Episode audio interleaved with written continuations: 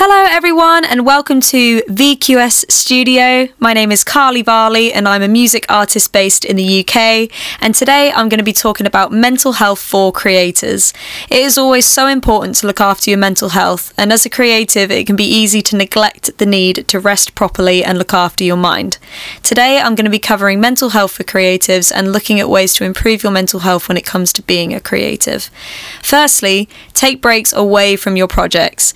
Creative minds minds are always on the go and you never know when inspiration will hit you. However, it can be easy to fall into the trap of working overtime and never really switching off.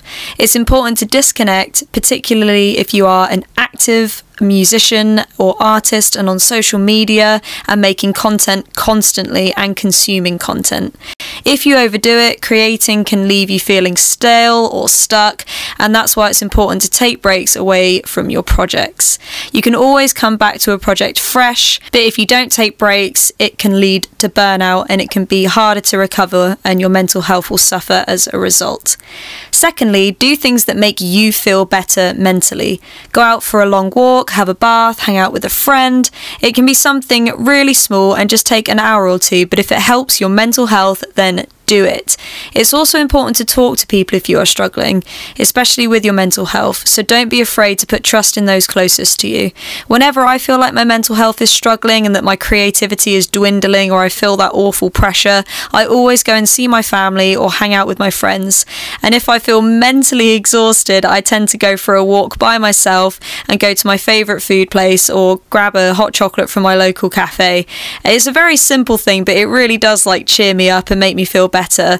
And that's what's important. It's important to listen to your brain. If it tells you th- that you want something or your body needs something to help you in your creativity, then definitely do it because it will help you in the long run. If you don't look after your mental health, it's very difficult to stay creative. My next tip today is to go back to lists or goals that you have set for yourself. Often, when being a creative, it can feel like you haven't achieved anything in the day well, the day to day, especially if you've set yourself big goals. One thing that I like to do is look back over little to do lists that I've made to see how much work that I've done and how much effort I've put into projects. And this really helps my mental health as it reminds me that I've done those little things. They're done, they're ticked off, and it's all good. Even looking at big goals or putting a goals list on your wall can encourage you so much. Ticking off those little tasks can also help. I find it very therapeutic and it definitely helps my mental health. So definitely give it a go. And my final tip of today is to check in with those around you. Being a creative can be incredibly time consuming, and it's important to talk to those around you and lean on them if you need them.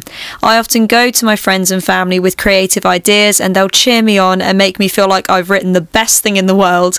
And sometimes that's what's needed. You need to be encouraged, and that is an important part of your mental health. Being social is amazing and detrimental to your mental health, so make sure you set time aside to see your friends or family or even a mentor or a teacher. It can be easy to get caught up in deadlines and feel isolated, so make sure that you set time aside to talk to people about your worries and anxieties. I hope that these tips helped you today and I hope that they improve your mental health and remember to stay creative. Thank you guys so much for listening.